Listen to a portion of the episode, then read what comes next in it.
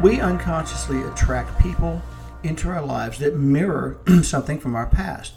It can be triggered by wounds that we have never healed, uh, but we, it can be connected to our primary caregivers, our parents in childhood. The key is this we can heal from these things. We can attract better people into our lives if we're willing to do the work on ourselves. And that is something to consider.